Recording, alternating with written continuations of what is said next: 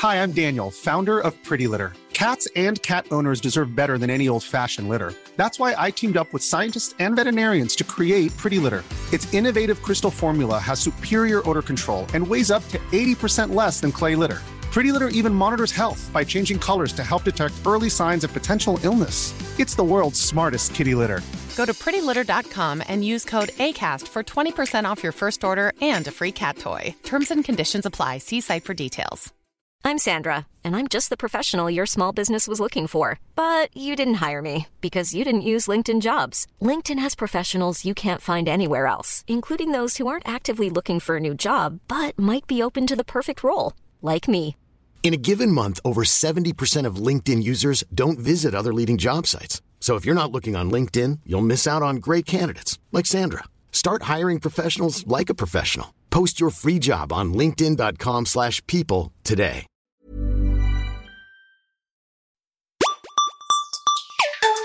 Kära lyssnare, välkomna till ett nytt avsnitt av Macradion. Nummer 151 i ordningen och eh, uppehållet eh, den här gången var ju inte lika långt som, som förra, så det är vi nöjda med och ska försöka fortsätta med.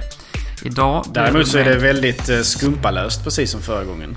Ja, det är ju ett problem. Vi, Ett stående problem verkar det som. eh, la ju fram en, både ett önskemål och närmast ett krav på Peter Esse förra gången att det skulle till dessa svalda eh, drycker. Men eh, det är väldigt, väldigt tomt, Gabriel. Ja, det är, det är faktiskt ingen vidare alls det här. Jag vet inte hur vi ska gå vidare med detta. Denna orealiserade förfrågan. Ja, det är illa. Så eh, Peter, Ja, om du fortfarande lyssnar. Så... Vi är mycket en besvikna. Ja, det är det. Och detta är en mycket stark uppmaning då för, för kommande avsnitt att eh, så här kan vi inte ha det.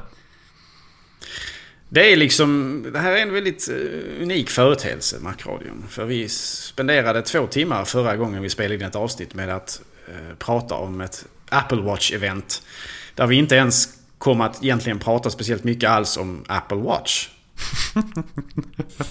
Vilket är något av en bedrift med tanke på att detta var huvud eller paradnumret i Apple-eventet på många sätt. Det vi dock Men, pratade eh, om, det var tangentbord och skärmar och annat som, som inte Ja, hade ja. direkt med eh, keynoten att göra. Och det är imponerande också.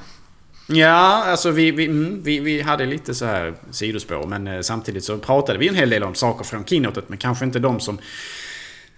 De saker som keynoten kommer att bli mest ihågkomna för. Kanske. Men eh, det är ju eh, det är som det är. Vi pratar ju Ja. mycket substansfulla och bra saker också, kände jag. Det tycker jag absolut. Macbook, Och vi måste ju hålla uppe vår, vårt, eh, vårt starka varumärke här och gå in på just de här eh, detaljerna som ingen annan gör. Så det tycker jag är alldeles Mhm. utmärkt. Macradion täcker in flummet. som alla andra väljer att missa. Så Apple Watch den här veckan Henrik. Ska vi prata Ja. lite om den? Ja, det är dags nu, Gabriel. Har du har- eh, lagt in en du för- förhandsbokning via en kontakt i Amerikat? Det har jag inte gjort. Det har du inte gjort, nej. jag, jag vill ju ha en Apple Watch vad det lider, men eh, jag är... Dels är jag inte tillräckligt rik. och jag eh, vill ju testa och sådär och känna, känna, känna på den eh, innan. Så att eh, jag, man kan säga så här, jag, jag ser med, eh, med stor spänning på att få, få, få klämma på den i närmsta Apple-butik. Men eh, Eh, jag kommer vänta, vänta till dess i alla fall och kanske till och med vänta på generation nummer två också. Det får vi se lite vad, vad ekonomin tillåter. Ja men det är väl lite så ändå va? Du är väl en sån som bär armbandsur mycket? Är det inte det? Du har Jo, det ett armbandsur normalt ja, sett. det gör jag. Eh, Så att eh, jag, jag tycker ju mitt armbandsur är, är väldigt trevligt och vackert och stilrent och så. Så att det är ju... Det är, eh, ja, jag ser gärna framför mig att jag kunde ha en Apple Watch eh, i framtiden också. Men... Eh, eh mm, vi, jag, jag, jag vill säga och testa först. Och jag vet inte, det, det känns som att det här är ju ett, ett nytt produktsegment och det, det är en ny väg för Apple att gå. Så att eh, eh, ibland är jag lite försiktig och man får vara försiktig också med var, var man gör sina investeringar. Liksom. Så att eh, det kan vara så att jag kommer vänta också till, till generation nummer två. Möjligen. Men du, kommer du, att köra, kommer du att köra den exklusivt då? När du väl skaffar den? Eller kommer du köra dual wield så du har en på varje arm och liksom... Du är lite retro och lite futuristic liksom? Jag tror att jag kommer, eh, kommer kanske köra varannan dag. Eh, så att det, varannan dag är jag gammaldags och kör, kör mitt, eh, mitt eh, mondän armbandsur. Och varannan dag så blir det eh, att komma till 2000-talet och köra Apples lösning. Okej, okay, okay. Mm. Ja, det kan man ju också göra. Um, jag är personligen inte någon som egentligen till vardags bär ett armbandsur, även fast jag är väldigt förtjust i armbandsur. Uh, liksom sju, sex dagar i veckan så, så är jag inte alls speciellt intresserad av att bära det för att jag tycker att ehm, jag tycker det är rätt skönt att vara utan det, men samtidigt så ser jag på ett armbandsur som någon slags, det är en slags smycke som man gärna kanske använder vid speciella tillfällen när man ska på middagar eller liknande. Men det är ju inte så att jag bär ett armbandsur för att titta tiden direkt. Eh, och det tror jag inte så många som gör längre om jag ska vara helt ärlig, i någon större utsträckning. Eh, utan det är, det är mer som ett, liksom ett, ett legitimt smycke för en, för, för en man. Liksom. Och det finns det ju inte så många av, om man ska vara helt ärlig. Så är det. Men kommer du att... Eh, är du, är du intresserad av den här produkten, Gabriel? Rent personligt? Mm. Ja, jag tror inte generation 1, utan det är definitivt generation 2 eller möjligtvis generation 3 som jag kan tänka mig hoppa på det här tåget. Jag var inte, jag var inte först med att skaffa iPhone heller. Eh, och då var iPhone en mycket mer självklar produkt eh, ur ett eh, måste ha-perspektiv, känner jag, än vad, oh ja. Oh ja. än, vad, än vad Apple Watch är.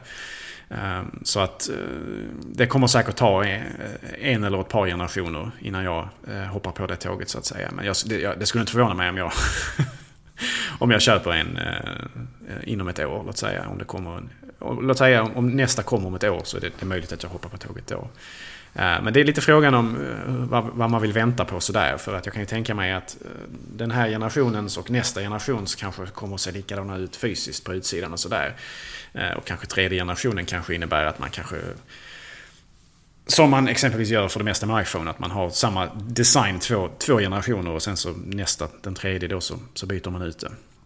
Mot något mindre och lite tunnare och sådär. Eh, inte för att jag tror att den nya Apple Watch är så speciellt tjock egentligen, men den kan nog göras mindre vad det lider och det kan nog vara en fördel att ha det så. Så att jag, jag tror att varje fall generation två eller tre kan jag nog tänka mig att poppa på tåget så att säga. Men inte första, det tror jag inte. Finns det någonting, om vi, om vi backar tillbaka till föregående avsnitt där vi inte hann med just att, att beröra Apple Watch, eh, som, som ändå var en, en mycket central del såklart av, av presentationen. Finns det någonting där som vi tyckte var, för, för på många sätt så var det väl saker vi redan visste, men är det någonting där du vill lyfta fram Gabriel som, som, som vi kan beröra här i Macradion som kanske var nytt eller som var eh, extra intressant eller så liksom från, från presentationen som sådan?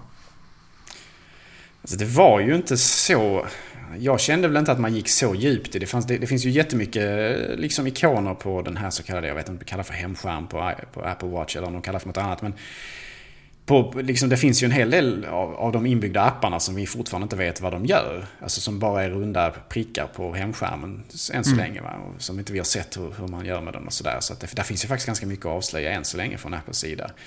Eh, så där är rätt många frågetecken kvar. Eh, de har ju visat vissa grejer och exempelvis Kevin Lynch som ju gjorde, som vi pratade om förra gången, ett, ett bra presentation den här gången. Eh, han, han, visade ju bland annat upp lite så här tredjepartsappar också. Där han bland annat inkluderade det med Ja, det var någon slags hem, hemlarms låsa upp funktionalitet där han kunde då låsa upp sitt garageport för sina barn och så. Han kunde titta via någon slags eh, uppsatt väggkamera och sådär.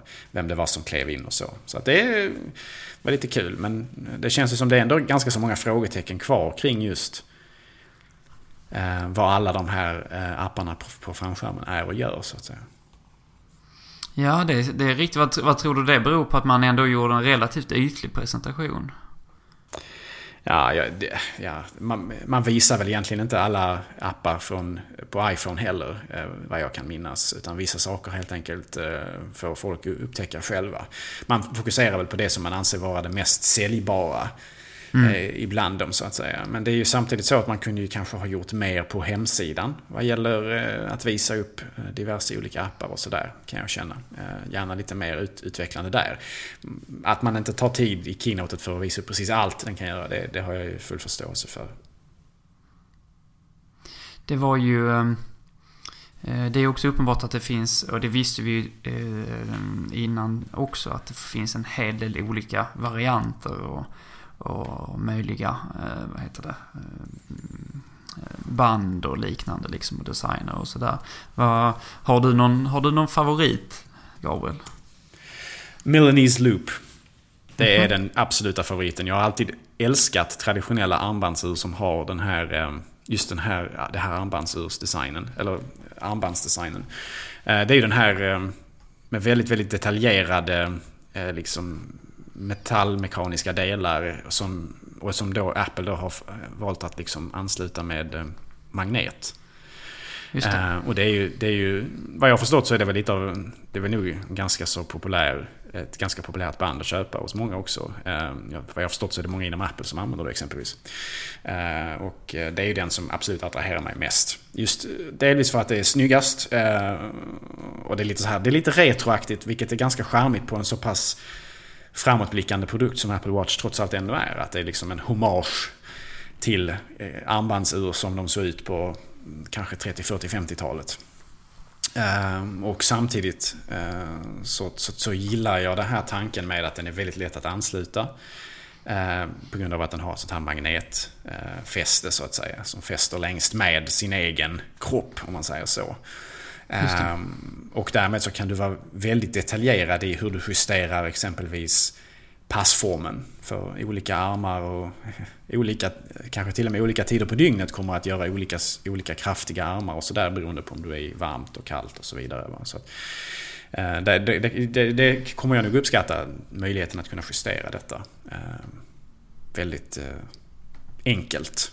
Sådär. Så att det, ja, det, The Milanese Loop, det är definitivt den som jag siktar in mig på den dagen jag köper en. Förutsatt att den fortfarande finns kvar då. Det vet vi inte. Men eftersom den verkar vara populär försäljningsmässigt så tror jag att det kommer att vara någonting som man håller fast vid även till framtida generationer av Apple Watch.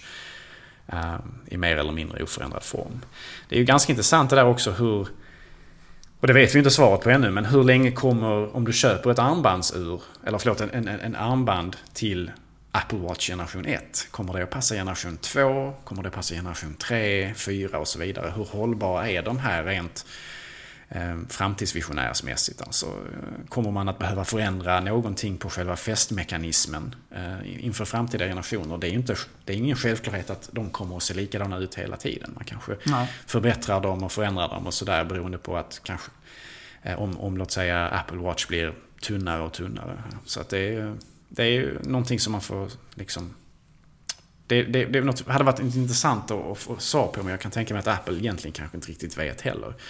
De, arbetar, de skissar säkert på generation 2 och kanske till och med generation 3 av Apple Watch. Men frågan är hur, hur långt framåt de har faktiskt tänkt att man ska ha samma fäste till armband, själva armbanden så att säga. Ja, det är en mycket intressant fråga. Det får vi se lite såklart hur, hur det utvecklar sig. Jag tror att många uppskattar just om, det, om den möjligheten kommer att finnas. Men om man tittar på hur Apple har gjort tidigare så är det inte så att man ofta är så intresserad av det förgångna i den bemärkelsen. Men detta är en speciell produkt. Detta är, eh, detta är en, en, en klocka och där, där finns det kanske lite andra skäl att, att, eh, att kunna ha möjligheten att behålla eh, banden och sådär som man köper. Så att ja, det blir, det blir mycket intressant vad man kommer ha för Eh, kommande filosofi här.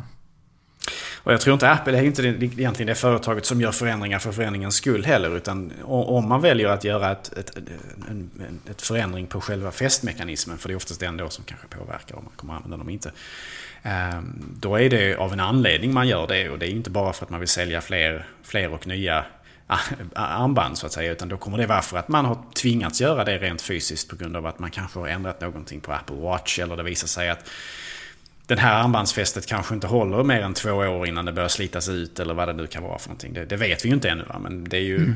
en eventuell förändring av detta måste komma av ett behov från Apples sida och jag tror inte det behovet är bara förändring för förändringens skull. Det, det ligger liksom inte riktigt i Apple för Nej, att göra det. Apple är ju ganska det finns, det finns en legitim anledning. På det som det, det finns en, en, en, uppenbar anledning att ändra på. Och, men det man kan se när man tittar tillbaka det är just att det har ofta varit så att man har hittat nya sätt att, att, att skapa Eh, skapa lösningar som har kunnat göra enheterna tunnare eller vad det nu må vara man, man vill kunna göra med dem. Och det är ju troligt att även här då att man kommer kunna innovera och man kommer kunna liksom hitta ännu bättre lösningar. Och då är det också eh, nästan alltid så att det för med sig risker för hur användbara de, de produkter eller delar av produkter som man redan har blir. Liksom.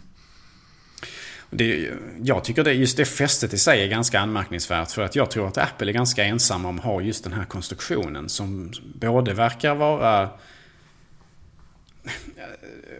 hållbar får vi anta, men framförallt eh, att den är så lätt att hantera. Så att det är, att det är så väldigt lätt att byta band på ett, eh, ett armbandsur. För det är ingen självklarhet. I, I många andra fall så kan det involvera både extra verktyg och ganska mycket pillande.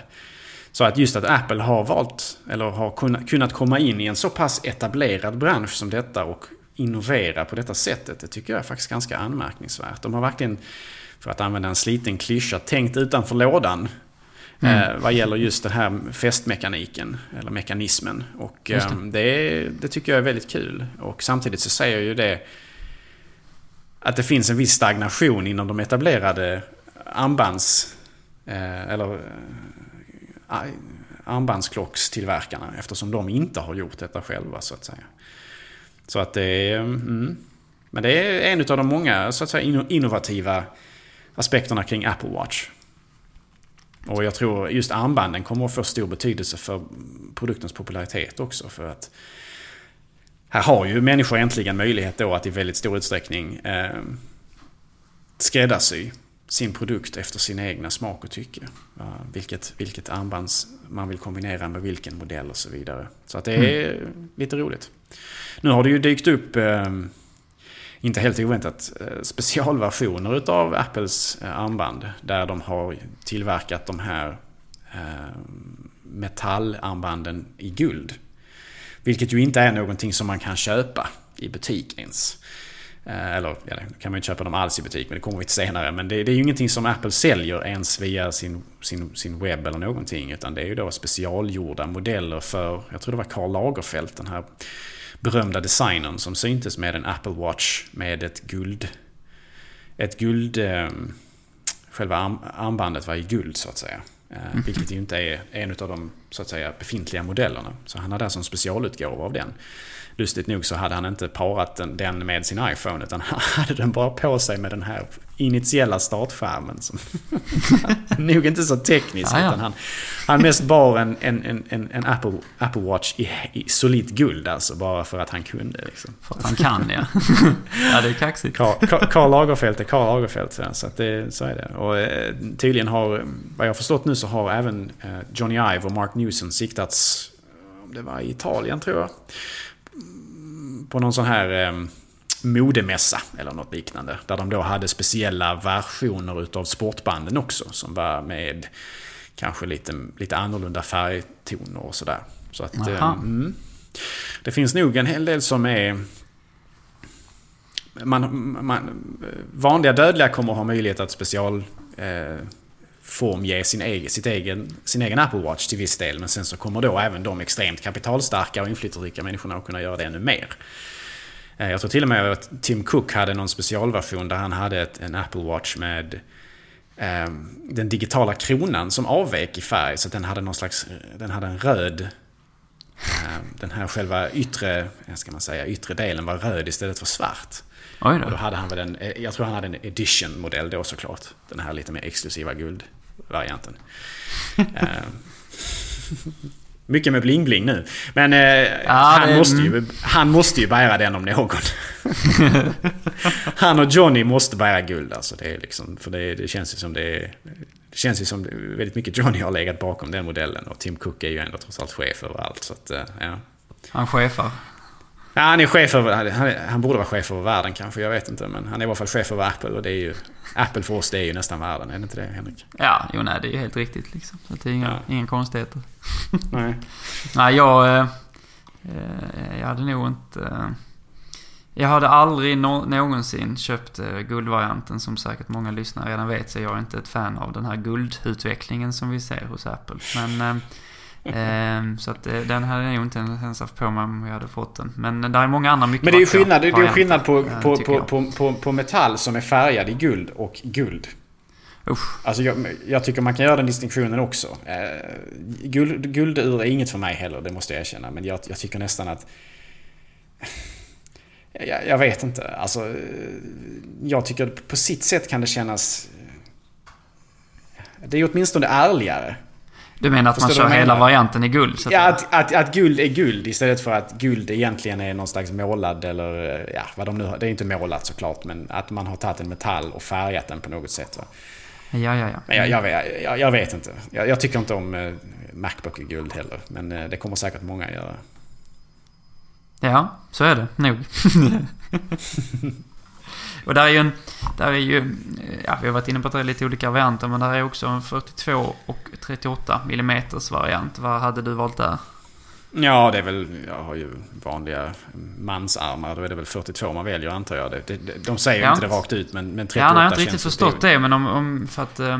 Eh, om, om det, det kanske är, är en variant då, den här 38 mm. Jag vet inte hur stort eh, en van, hur stor en vanlig, ett vanligt eh, armbandsur är, så att säga, som är, är för män respektive för kvinnor då, som ofta är uppdelningen fortfarande när man, Ja, när man tittar på armbandsur. ja, det finns hur många storlekar som helst. Och då, har du tittat på Arnold Schwarzenegger så har han armbandsur stora som stridsvagnar på armarna. Så att, Ja, jag, ja, Det- jag har aldrig varit så bekväm med det faktiskt. nej, det, det är klart, det är, det är ju väldigt heller. smaklöst. Men, men alltså det finns, alltså om du tittar på liksom skillnaden mellan det minsta och det största så är det liksom som, det är väldigt stor skillnad alltså. Ja, det är man det kan ju. inte Det säga vad är absolut. normal storlek. Det är nästan inte möjligt att säga för att det varierar så mycket. Men Apple har 38 och 42 mm och det är rätt så uppenbart att 38 är tänkt för damer framförallt och 42 då för män.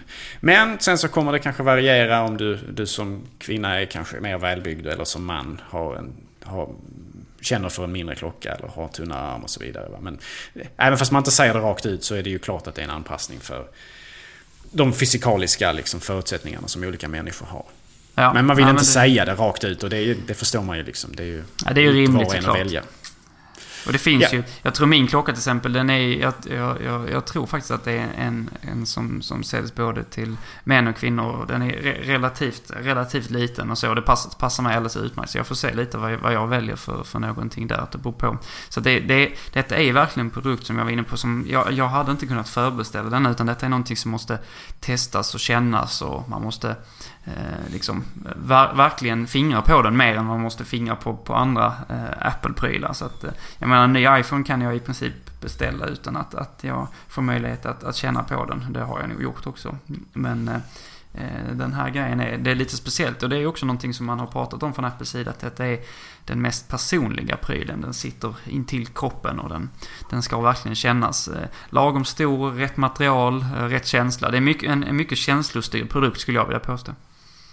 Mm. Ja, så är det onekligen. Ehm, Det är lite så också det här med iPhone, att man, eftersom vi har haft iPhone tidigare, så när man väl köper en ny så vet man ju vad man får för produkt så att säga. Så att det är ju det är delvis därför som man kan köpa den mer eller mindre osedd vid det här laget. Men eh, Ja. visst, är det, visst är det ändå så att Apple Watch inte bara är en ny produkt, utan precis som du säger också en väldigt personlig sådan. Med intimitet och, Eh, och det här med självuttrycksvärdet i det hela och sådär. Att man ska liksom, det ska spegla en själv på, på ett helt annat sätt än att sätta ett fodral på en iPhone. Men, eh, mm.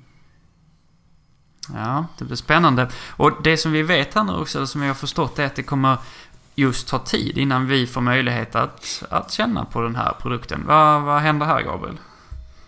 Ja, vad hände där Henrik? Alltså, så, som, vi, som det ser ut nu så kan man om man bor i USA besöka Apple-butiker och beroende på vilken man besöker så kan man antingen titta på de vanliga eller edition-modellerna också. Eh, men man kommer inte kunna köpa dem i butiken på ett bra tag, förmodligen veckor för att inte säga månader, beroende lite grann på Ja, hur det, hur, det, hur, det, hur det så att säga urartar höll jag på att säga. Eh, Det visar väl sig mer eller mindre att Apple har haft problem med eh, att, att tillverka tillräckligt många. Och då kan man ju naturligtvis... Eh, man kan kanske härleda ur detta att de har sålt väldigt bra eller att Apple bara inte har kunnat producera tillräckligt många för att möta efterfrågan och sådär. Det, det är svårt egentligen att veta exakt vad det är som, som har hänt där. Men uppenbarligen så har man inte lyckats producera så många som behövs. Så att vad Apple har till och med sagt själva till sin egen butikspersonal det är att räkna inte med att vi kommer att kunna leverera armbandsur för försäljning i butik på, på ett tag här nu. Och eh, det är lite synd faktiskt. Eh, det finns ju de som har helt felaktigt då påpekat att det skulle vara Angela Arons fel. Det är hon som är den nya chefen för Apples butiker. Men hon har ju i slutändan ingenting att göra med um, leveransmöjligheten från Apples produktions... uh, uh, delar av företaget så att säga. Utan det är ju naturligtvis, det ligger, det ligger snarare närmare på Tim Cook då. Eh, och de som har tagit Tim Cooks jobb vad gäller eh, tillgången på, på delar och konstruktion och sådär. Ja, och det, det, det, är väl en hel del, alltså dels är det en hel del marknader där eh, jag vet inte riktigt hur man kommer att göra där, men det finns en hel del marknader där den inte säljs eh, än, även via, via webben så att säga. Och då är det väl rimligt kanske också att man inte visar den i, i, de, i, de, eh, i de länders butiker än, eller vad tror du där Gabriel? Mm, ja men så är det väl. Jag, vad jag vet så kan man inte i en svensk butik idag gå in och titta på en Apple Watch. Nej, det är helt riktigt. Jag vet inte ens om man, om man i alla länder som där den, där den faktiskt säljs via nätet, att man kan gå in i de ländernas eh, olika Apple-butiker och titta på klockan. Jag vet inte hur, hur, hur vad ska man säga, välspritt eh, det är och hur, hur många av dem som har ett, ett, ett, ett, ett schysst visningssortiment i alla fall av, av, av klockan. Ja, man får väl förmoda i varje fall att de, de, de, de, de två normalare eh, versionerna av klockan, Sport och Apple Watch, mm. eh, kommer att finnas i alla Apples butiker i de länder där de går att köpa via internet. Det hade ju varit väldigt märkligt annars. Jag menar innan man levererar den första kunden, eller första klockan till kund som har beställt på internet så måste man ju se till att butikerna har visningsexemplar redo åtminstone. Så det tror jag inte är några problem. Sen så kommer det ju variera beroende på var man bor och man kommer ha möjlighet att se på edition-versionen, det vill säga den guldvarianten. Eh, det är inte alla butiker som kommer ha den. Eh, men man får väl förmoda att i de länder där man kan köpa den via internet så kommer den även att idag då, förutsatt att du kan köpa den idag via internet, att finnas på plats i butiken. Åtminstone för att testa och se vilken modell du faktiskt vill ha. För det är inte så många, precis som vi sa tidigare, som vill köpa dem osedda. Det tror Nej. jag inte. Det, det är ändå, det, även, om, även om, om det är så, det är ju för väl och, och, eh, så är det ändå på något sätt, det är ju märkligt det här med att man, går, att man tar sig till en butik och sen så Ja, så får man beställa den helt enkelt från, eh, från Apples hemsida. Det är, det, det är ett lite konstigt sätt att, att handla och det hade varit så mycket mer naturligt om i alla fall Eh, de vanliga varianterna som vi varit inne på fanns i, i lager på de marknaderna som man har sagt att man ska börja med i alla fall. Jag menar, det ser ut som att vi kommer att vänta länge i Sverige och många andra delar av världen kommer också vänta länge. Även eh, tills dess att vi kan, vi kan känna på den och beställa den på internet. Så att eh, det, det, det, är lite, det är lite speciellt och det är inte så vanligt heller att man gör på det här sättet. Det vanligaste är ju ändå att man i de, i de länderna där man lanserar den till en början med så, kommer det, så finns det ett, ett, ett begränsat men ändå ett, ett, eh, ett, en viss tillgång även för eh, försäljning direkt och ta den direkt från hyllan helt enkelt. Och det hade varit, eh, det hade uppskattats om det var så i det här läget också tycker jag. Vi bara tittar tillbaks på iPhone 2007 när den släpptes. Då, då fick ju inte Sverige första versionen alls. Utan vi fick Nej. ju... Det var först 3G-modellen som ju var generation 2 av iPhone som släpptes i Sverige officiellt. Även fast det fanns de som gråmarknadsimporterade första också. Eh, så där fick vi vänta en hel generation innan vi fick ta del av produkten. Eh, och tittar vi på iPad så fick vi ju iPad 1 i Sverige men bara några månader innan man introducerade iPad 2 i Amerika och hela världen. Så att vi, vi var så pass sent i produktionscykeln som man hann i princip nästan introducera en ny modell innan den kom i några större volymer till Sverige. Vilket ju säkert gjorde att ett, ett, antal människor köpte den direkt när den kom hit och brände sig lite där. För att helt plötsligt så köpte de en splitterny produkt för svenska marknaden och sen så var den liksom inte omodern men åtminstone inte den det senaste redan någon månad senare. Alltså, så att det är... Mm, det, det, har ju liksom den här sortens trubbel, speciellt då kring introduktionen utav helt nya produktsegment. Eh, det har vi ju sett i varierande eh, grader eh, tidigare också. Så det är då tycker jag, då tycker jag ärligt talat att det är schysst att göra som man gjorde med iPhone då, att den, som, som du var inne på.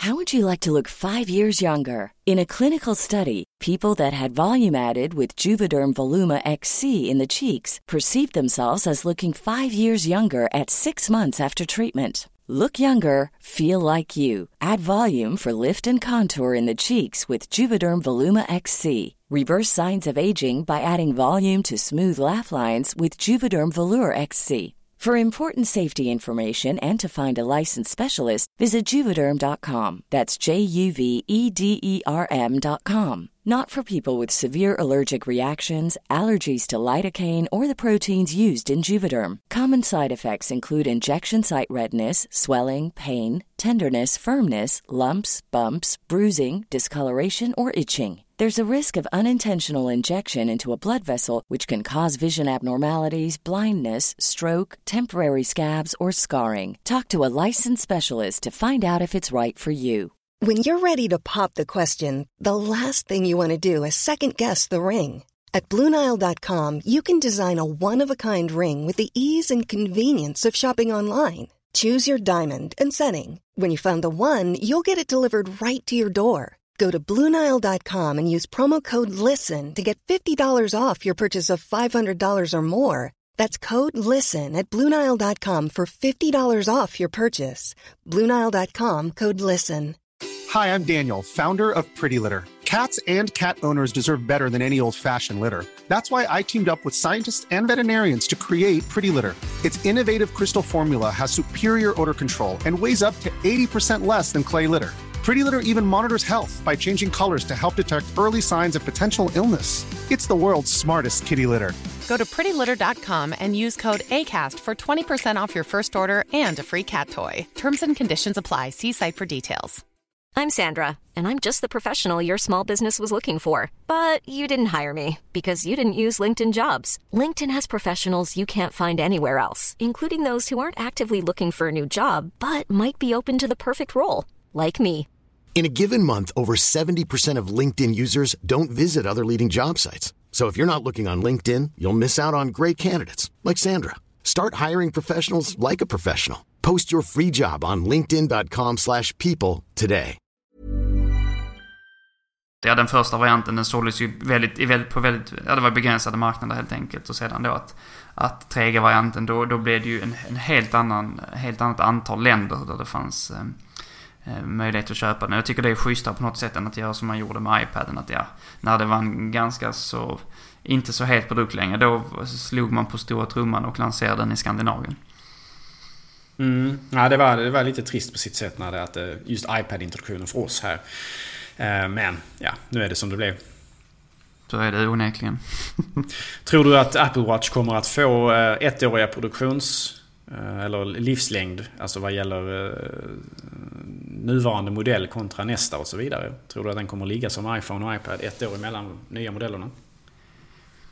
Ja, alltså... Ja, det är en intressant fråga. Jag, jag, jag tror nog att det, att det kan vara även en, en rimlig uppdateringscykel. Eh, jag är väl lite som du tog upp innan här så tror jag att, att det blir inte så ofta som man byter design utan det blir väl likt iPhone där också att man gör det eh, varannat år i så fall.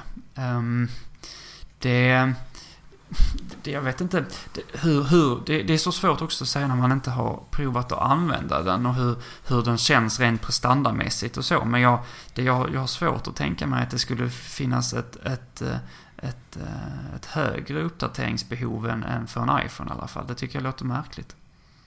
Mm. Jag, kan, jag, ja, eh, jag, Mm. Ja, ja det, jag, jag, tror också på ett års ungefär, ett års uppdateringsfrekvens. Däremot så kanske jag kan tänka mig att man så här i början gör ett undantag och kanske släpper någonting tidigare. Mm -hmm. Eller senare, lite grann på hur de möjliga att se det. Vad jag har förstått från recensioner jag har läst och intryck jag har lyssnat på sådär så Ja, det är ju en generation 1-produkt och eh, tydligen så känns mycket med den långsamt. Mm. Delvis på grund av att hårdvaran som sitter där i, processorn. S1 tror jag den heter va? Ja, det är nog, just det. Mm. Tror det. Att det, det, är ju definitivt inte en top of the line-processor, ARM-processor där i och den är förmodligen underklockad dessutom. Så att den är nog ganska långsam själva hårdvarumässigt. Va? Så att, ja, det skulle egentligen kanske inte förvåna mig om... Jag vet inte alls om detta kommer att inträffa, men det skulle inte förvåna mig om generation 1 landar i USA och lite andra länder, säljs i sex månader och sen kanske uppdaterar man till generation 2 som då breddar tillgången i andra länder också exempelvis. Ehm, så att man kanske redan nu arbetar på många sätt med att producera, eller inte nu men kanske snart börjar liksom producera dem. Beroende lite grann på hur, hur man upplever prestandan är på den här första generationen. Men vad jag har förstått så, så upplevs den som ganska långsam.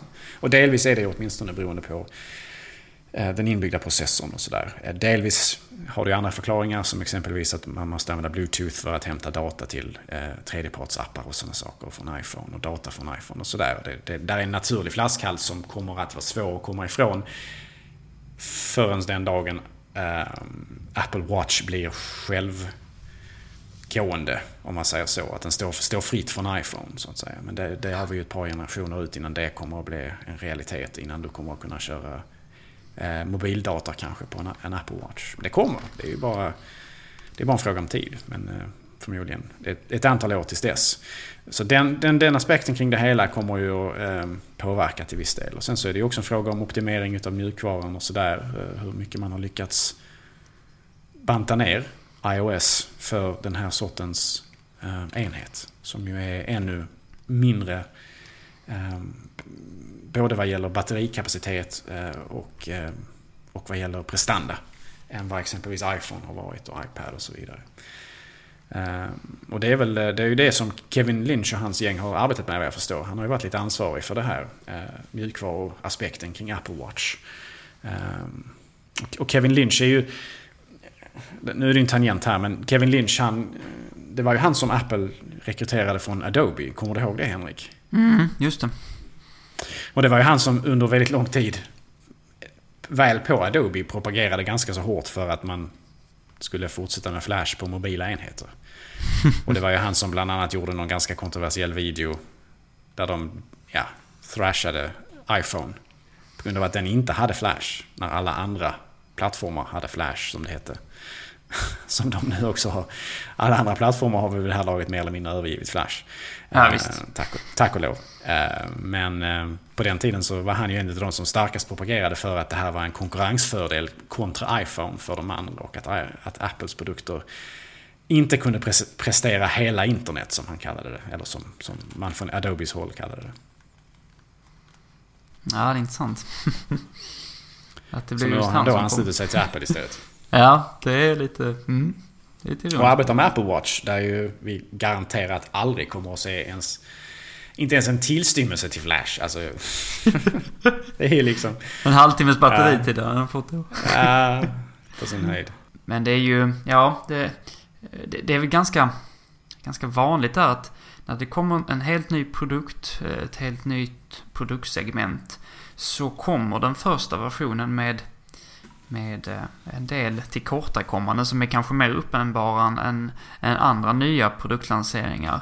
Och det var därför jag menade också att, som jag sa tidigare, att det hade varit intressant att testa den och känna på den och hur den ser ut rent, hur den fungerar på standardmässigt och sådär också. För det kan ju vara så att man känner att ja, men här, den här produkten har faktiskt en eh, ja, liksom någon form av, av, av nackdel som känns ganska stor och som gör att jag vill verkligen vänta på nästa, nästa variant. Och det skulle inte förvåna mig heller att Eh, om att man, man, man, man kanske till och med, som du säger, snabbare kommer med en ny produkt och, eller en ny version. Och det behöver inte bli så heller att det blir snabbare, utan man kanske kan fylla behovet i de marknader man har gått in på och man, eh, man kanske helt enkelt väntar ett år till att, till att komma till fler marknader. Det får vi ju se hur det ser ut liksom. Men eh, då det skulle inte förvåna mig om att vi får se ganska så så stora förändringar i generation 2.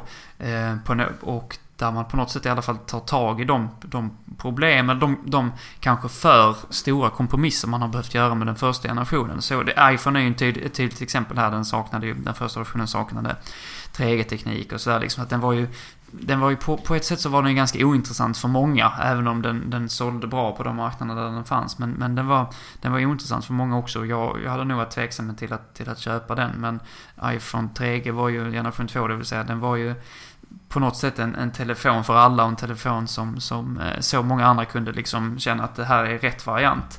Och det var ju även mjukvarumässigt som iPhonen till en början var rätt så eh, rätt så eh, ointressant. Den hade inte stöd för, för, för företags, eh, alltså företagssystem, att man kunde köra det. Det var, det var inga appar som fanns och så. Så det, det, nu blir det kanske inte på den stora, på de, de viktiga nivåerna när det gäller eh, Apple Watch. Men, men ändå så kan det uppenbara sig eh, problem eller kompromisser snarare som man har tvingats till att göra som vi inte kommer att se i nästa generation.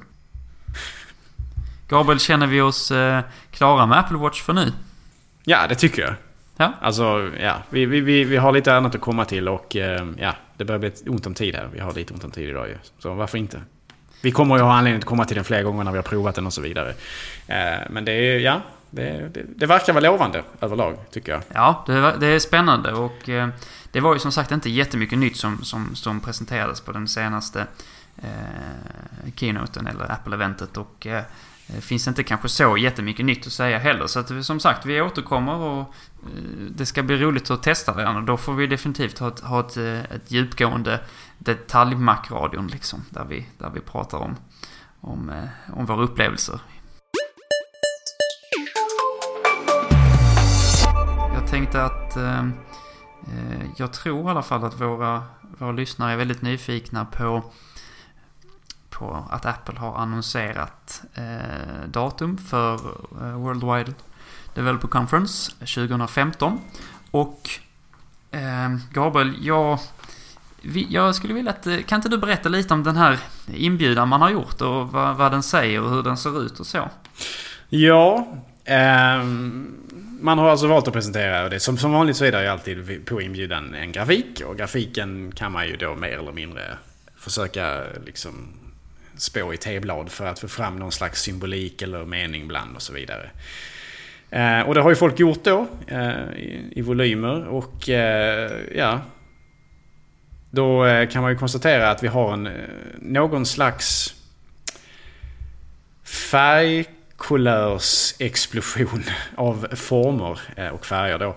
Eh, och formerna är ju då någon slags, eh, tar ju då form av appar runda och eh, rundade rektanglar framförallt då.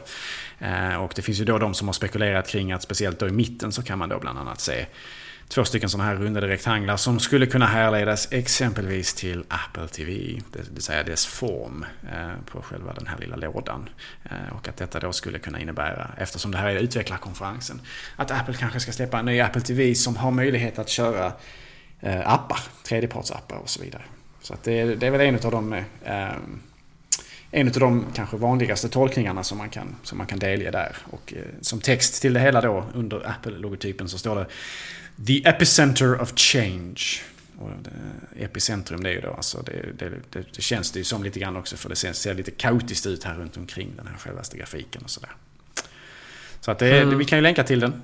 Hur tolkar du detta då med, med eh, vad man har valt att döpa så att säga eventet till eller konferensen till? Mm. Ja, jag, jag, ärligt talat, jag, jag, jag vågar inte spekulera kring det där. Jag, jag, eh, jag har nästan gett upp. Det känns som, har vi någonsin haft rätt i sådana här gissningar? Ja, det har vi kanske. det vill jag absolut tro. ja, internet har haft rätt kanske, jag vet inte. Men det är lite, lite kul såklart. Men det, eh, man kan ju läsa in mer i det där än man kanske egentligen borde och så vidare. För att i slutändan så är det ju så att de här, eh, de här formerna som man ser på bilden, det är ju trots allt i form av app-ikoner. Vi har de, de, de, de rundade rektanglarna som är vanliga på iOS. Och de cirkulära som är betydligt vanligare nu då på Macen. Eh, mm. Och det är ju inte alls otänkbart att det bara är det det syftar på så att säga. Men visst hade det varit trevligt med en Apple TV kanske. Med lite mer kapacitet och lite mer funktionalitet och lite, lite öppnare möjlighet att eh, justera vad som finns på den så att säga. Ja, det hade varit mycket välkommet och just möjligheten som sagt att, att köra appar och så. Det hade ju kunnat explodera liksom i, i möjligheter som man skulle kunna eh, ja, man skulle kunna göra mycket nytt med sin, sin, eh, sin Apple TV. Men det, ja, det är frågan om det är det vi kommer att se. Alltså det, när man tittar på bilden så eh, den här liksom bakgrunden till texten och Apple-loggan och så. Den, det, visst, det, det, kan definitivt tolkas som en, som en Apple TV. Det är en mycket mörk nyans också och så liksom. Eh, Apple TVs form uppifrån. Men som du säger, det kan bara vara, det kan bara vara eh, appar också helt enkelt. Och det kanske är är snarare att man, man, man ändrar något, man, man syftar på att man ändrar mjukvarumässiga aspekter istället och sådär. Det är väl rimligt att tänka sig att vi får se just, just ny, ny mjukvara, inte sant Gabriel? Mm, mycket sannolikt så, ja. Det är ju det, är ju, det, är det vanliga på de här eventen så att säga. Ja. Eh, kommer väl presentera nya iOS. Så blir iOS 9. Och man kommer väl sannolikt att eh, kanske prata om nästa version av eh, OS 10 också. OS 10 10.11. Just det. det blev väl den naturliga utvecklingen då. Jag Det är lite svårare att gissa nu. Det är inga katter att gissa på längre. Utan det finns fler potentiella Ja, nu är inte katter grejen längre alls. Utan nu är det väl platser i Kalifornien, är inte det? Precis, som inspirerar. Det finns, känns som att det finns, eh, ja, det finns en hel del att ta av nu liksom, ändå. Ja, jo, det, det är onekligen så. Att, eh, men eh, ja, det är, det är lite trevligt det är ju i slutändan bara ytlig fernissa. Eh, det viktiga är egentligen vad som finns som uppdatering i själva programvaran. Det ska bli intressant att se. Jag är ju extremt eh, nöjd med Yosemite rent funktionsmässigt. Jag tycker det har varit eh, stabilt, generellt sett väldigt bra. Och jag är väldigt, väldigt nöjd med den nya looken på själva partisystemet. Det har jag ju sagt tidigare. Den nya, lite mer minimalistiska Johnny Ive-inspirerade looken. Det är mm. trevligt. Har du vant dig Henrik? Jag, jag vet inte, var du skeptisk tidigare? Uh, ja, jag... Vant mig, det har jag gjort. Uh, sen vet jag inte om jag... Jag, jag tycker fortfarande nog att, att, uh, att Snow Leopard var det, det vackraste OS-10 hittills faktiskt. Ja, jo, jag vet att folk... Det finns, det finns många som blickar tillbaks till det som någon slags höjdpunkt. ja, jag, jag, tror jag tycker det. Sedan så har jag... Stabilitetsmässigt så var det ju definitivt en, en höjdpunkt på många sätt. Eh, ja, det var det. Så. det, var det. Men det, det är en hel program, en del, eller vissa av programmen som jag inte heller är riktigt nöjd med i, i Yosemite som jag tror hade behövt skrivas om från grunden och så. Um, Oj, vad radikalt. Eh, så det, där behöver det göras mer saker. Jag hade ju gärna sett att man fokuserade på det. Men nu har jag vant mig vid gränssnittet och det funkar liksom så. Så att det är inte, jag har inget stort problem där. Men det, en, en, en del av programmen skulle jag vilja att man, man, man eh, arbetade om från början. Jag tycker mailprogrammet har, det är, för mig är det i alla fall otroligt Ja, det, det, det, det, är inte stabilt och det krånglar en hel del så att säga. Och det använder man ju ja, såklart hela tiden. Så att, eh, där skulle jag vilja att man Eh, eh, gjorde nytt och, och tänkte om och gjorde ett nytt program från grunden liksom som var renare. Jag tror det börjar lida mot sitt slut här. Det är tvättider och eh, andra, andra söndagsbestyr som ska eh, tas om hand. Men har du någonting som du känner ska tilläggas här nu Gabriel? Eh, apropå VVDC 2015. Alltså eh, hela den här kalabaliken kring vem som ska få gå och inte ska få gå. Det är ju liksom en, eh, det är ständigt, eh, ständigt skäl för oro hos utvecklare egentligen världen över. VVDC är ju begränsat vad gäller hur många som kan närvara. Apple har ju valt att hålla det på Moscone West och det finns ju bara si och så många platser där. Och man har än så länge inte valt att expandera själva eventet eh, vad gäller liksom utrymme och sådär. Så att det är fortfarande ganska begränsat. Vi, har ju, vi som har följt Apple i många år, vi vet ju att det började med att helt plötsligt så började det bara ta... Från att aldrig ha sålt slut platser på VVDC, när det bara var Macen som var fokus och tyngdpunkt. Så när i och med iPhone kom och App Store och så vidare så började liksom... Eh, då började helt plötsligt eh, eventet bli slutsålt först efter bara dagar och sen så helt plötsligt efter bara några timmar. Eh, och sen kom vi väl till en punkt där det var i, eh, i princip några minuter innan, efter att man hade släppt biljetterna eh, som, som eventet började bli slutsålt. Va? Och det har varit kaotiskt för då har man valt att eh, släppa det eh, både då för att vissa, det blev problematiskt för vissa utvecklare som sitter på andra ställen i världen där man om man släpper det i Amerika på en viss tid måste sitta uppe på natten. Och ja, det, är, det, är, väldigt kaotiskt överhuvudtaget. Vad jag har förstått nu, den sista, sista budet från Apple vad gäller det där, så är det att man i år då som användare har eh, kunnat, precis som förra året, skriva ner sig att man vill delta och sen så lottar man ut möjligheten att närvara. Men skillnaden som man har gjort i år kontra tidigare år det är att istället för att man lottar ut och sen så, så, kontaktar man den som har dragits och så säger man Vill du köpa biljetten som du nu har möjlighet att köpa? Så den här gången i år så drar man tydligen pengarna direkt. Man frågar inte om du vill ha biljetterna. Okay. Eh, och detta har då inneburit, och det här är ju inte en billig biljett, 1600 dollar kostar, eh, kostar den här biljetten då. Och det har ju då inneburit att eh, det har inneburit att att en hel del människor tydligen nu vad jag har förstått har haft problem för att eh, om det helt plötsligt bara drar 1600 dollar från ens kreditkort eh, eller ens bankkonto så, så finns det, har det tydligen funnits banker här nu då som flaggar detta som, som att någon har tappat sitt kort och det har gått som stöld och så vidare. Va? Att det inte har varit legitima eh, debiteringar. Eh, och då har det inneburit att det finns alltså människor som har slumpmässigt valt ut för att få en VVDC-biljett. Och så har Apple försökt dra pengarna från deras konto och då har detta inte gått. Och då har de helt plötsligt bara flyttat ett steg vidare i själva eh, selektionsprocessen. Och därmed hoppat över de personerna som har försökt debiteras. Och hela anledningen till att man har det här debiteringssystemet det har att göra med att förra året när man också hade det här med lottdragning så då fanns det människor som hade flera utvecklarkonton. Ehm, och eftersom det då var liksom riskfritt att anmäla sig på alla de här utvecklarkontona och sen så bara acceptera att köpa biljetten på ett av dem. Ehm, vilket ju då naturligtvis maximerade ens möjlighet att, att bli en av de lyckligt få som lottades fram i den här dragningen.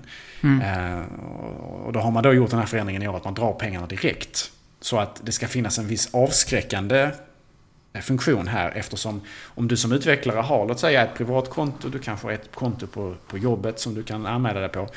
Och du teoretiskt sett, eh, och du anmäler bägge de två kontona för biljetter och teoretiskt sett vinner med bägge, ja då kostar det dig liksom dubbelt så mycket att gå på VVDC för att pengarna kan du inte kanske få tillbaka heller och så vidare. Va? Så då drar den ju inte 1600 utan 1600 gånger 2. Så det är ett sätt att komma kring det faktumet att vissa utvecklare då har, inte kanske fuskat, men åtminstone försökt öka sina chanser i systemet genom att anmäla sig via flera konton. Och detta har då fått som effekt att man valde i år att direkt debitera kontona. Men detta har också inneburit att vissas konton inte har kunnat dra pengarna på grund av att bankerna flaggade som någon slags olaglig transaktion. Eh, och då helt plötsligt är det människor som har dragits till biljetten men inte har fått köpa den. Vilken soppa! Det, det får man verkligen säga att det är en soppa. Och det, det vittnar ju också om intresset som finns här nu och det, det är väldigt svårt att hitta en, en, lösning uppenbarligen som alla är nöjda med och som alla känner är rättvis och som funkar väl tekniskt och så också. Så att det, det är ju roligt såklart att det är så himla attraktivt men det, det ställer till lite bekymmer också, uppenbarligen. Ja, jättebekymmer. Det, det närmsta en lösning jag kan tänka mig, för det finns nog en begränsning på hur stort man kan göra VVDC innan det blir liksom, tappar för mycket i kvalitet. Innan man liksom inte kan ha plats med alla på populära föreläsningar och så vidare. Det är ju så för att man har flera stycken. Men då, då får man ju liksom... Då får man ju VVDC som någon slags resande tivolisällskap. Att man kanske har en VVDC på västkusten och en på östkusten och kanske ett, ett i Europa. Det, det, det, blir också väldigt problematiskt på många sätt för då, då är bara folk ute och reser hela tiden och inte, sitter inte i Cupertino och programmerar. Så det är, man förstår ju att det kanske inte är liksom den självklaraste lösningen för Apple. Men det är egentligen kanske den enda riktiga, realistiska lösningen på det här problemet. Om man inte bara är nöjda med hur systemet funkar idag och fortsätter med det. Men det funkar ju tyvärr lite haltande. Sen får man komma ihåg så att detta är ju inte bara en utvecklarkonferens utan detta är ju tyvärr får man väl säga den enda den enda liksom fasta punkten egentligen som vi, som vi säkert har för Apple att släppa antingen lansera någon ny mjukvara eller hårdvara som det ganska ofta har varit också för den delen. Så att innan så, eh, tidigare har det ju funnits, ja det har varit Macworld och varit andra tillställningar också som har, där, som, som vi eh, Mac-fanatiker har kunnat se fram emot, eller Apple-fanatiker har kunnat se fram emot. Och nu är det egentligen bara eh, VVDC som är en, en, en, en, en helt spikad del. Vi vet att den kommer där eh, framåt eh, tidig sommar och sådär liksom. Så att det är ju, det är ju många som, som vill närvara här eh, av, av den enkla och sanna glädjen att få bevittna eh, presentationen helt enkelt. Och det är ju det är lite, lite problematiskt kan jag tycka att det har blivit en sådan utveckling och där det, det kanske, jag tror att det är många som går dit, inte bara för att liksom man är utvecklare och man vill, man vill eh, bli, bli en bättre sådan och få del av alla de fina eh, ingenjörer och programmerare som finns tillgängliga och föreläsningar och liknande som finns tillgängliga under de här dagarna. Utan det, det är mycket, mycket show också liksom och eh, en av få som, som vi kan på något sätt eh, se framför oss på, och som vi vet att det här blir en aktivitet liksom. Mm, men är ju det enda av de här eventen som finns kvar som Apple har ett närvaro på. Ja. Eh, här har de ju den totala närvaron. Men tidigare hade de ju närvaro på diverse macro, precis som du säger, och så vidare. Som de hade bås och så vidare. Och även här höll Keynotes till viss del. Eh, men det är ju inte alls så... Eh, finns ju inte längre med Apples närvaro. Det finns ju... Jag vet inte, Macworld, finns Macworld ens kvar? Heter det i så fall Macworld fortfarande? Jag inte ens, man följer inte det längre eftersom... eftersom inte Apple är med längre så är det inte så intressant. Eh, Nej, det blev väldigt ointressant. Det... Jag är inte ens säker på att det finns kvar. Jag satt och funderade på det här nu när vi, när vi, när vi talade om det. Jag, jag vet inte riktigt det. Vi får, vi får kolla upp detta. Nej, i så fall så lever de i en marginaliserad tillvaro vid det här laget. Det är alltså inte speciellt intressant längre. Eh, så att eh, visst, alla de här pretensioner och ambitioner som människor hade på de här olika eventen med Apple tidigare, de har ju liksom fokuserats nu till VVDC. Så ja. det är inte precis som du säger är renodlat utveckling längre, utan även då för kanske lite mer entusiaster och så med tjocka plånböcker förvisso. Och det, är, det är lite olyckligt på sitt sätt men ja, man förstår ju att Apple vill kunna kontrollera mer.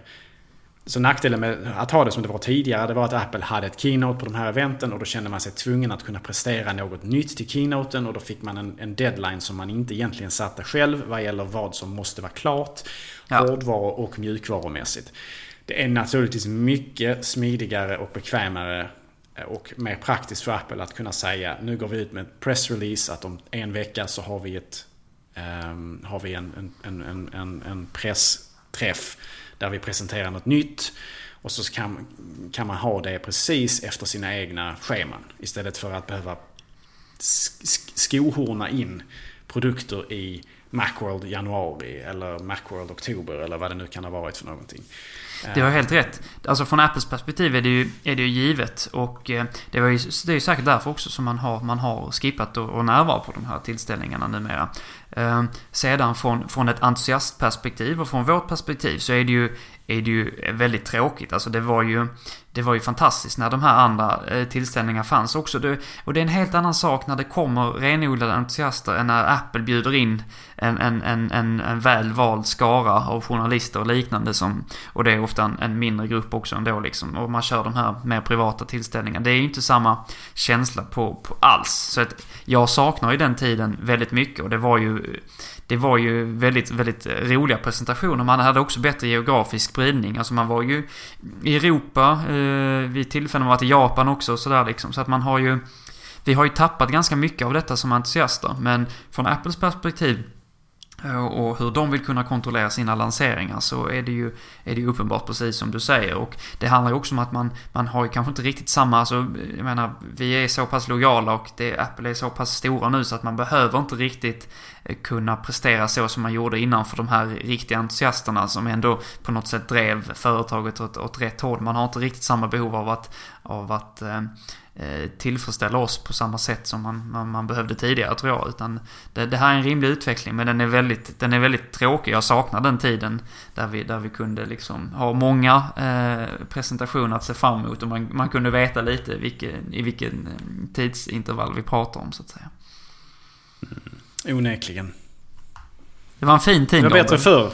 Det var bättre förr på sitt sätt. Nej, det, det, var det inte. Men alltså, vissa saker var onekligen charmigare förr på sitt sätt. Men det, med, med framgångar så kommer även ändrade förutsättningar för ett företag som Apple. Det är egentligen inget konstigt med det. Så att eh, det är ju... Det, är ju, det handlar bara om att vi får följa med i tiden helt enkelt, Henrik. Vi får inte vara så tillbakablickande på det sättet. Det är nog tyvärr så. Jag tycker det är, ett, är fina avslutningsord för, för dagens Macradion faktiskt. Ja, Macradion så omfamnar vi alltid förändring. Så ja, nu ska vi inte ta det för långt här Gabriel. vi eh, vill ju passa på att tacka först och främst som alltid våra kära lyssnare. Och eh, Eh, vi ser fram emot att spela in ett avsnitt eh, snart igen.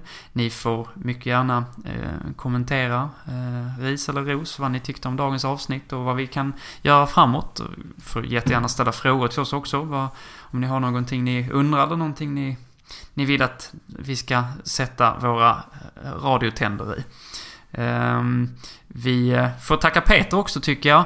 Eh, med reservationen för att om inte vi ser den här skumpan framåt så, så kan det bli kan det bli, kan, får vi ta till det väldigt drastiska metoder. Så att tänk på det Peter.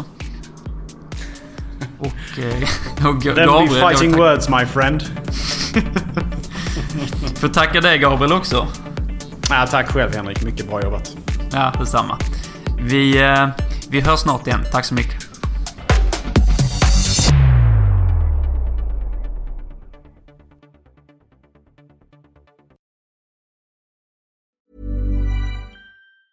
Hi, I'm Daniel, founder of Pretty Litter. Did you know cats tend to hide symptoms of sickness and pain? I learned this the hard way after losing my cat, Gingy. So I created Pretty Litter, a health monitoring litter that helps detect early signs of illness by changing colors, saving you money and potentially your cat's life. Pretty Litter is veterinarian developed, and it's the easiest way to keep tabs on your fur baby's health right at home. Go to prettylitter.com and use code ACAST for 20% off your first order and a free cat toy. Terms and conditions apply. See site for details.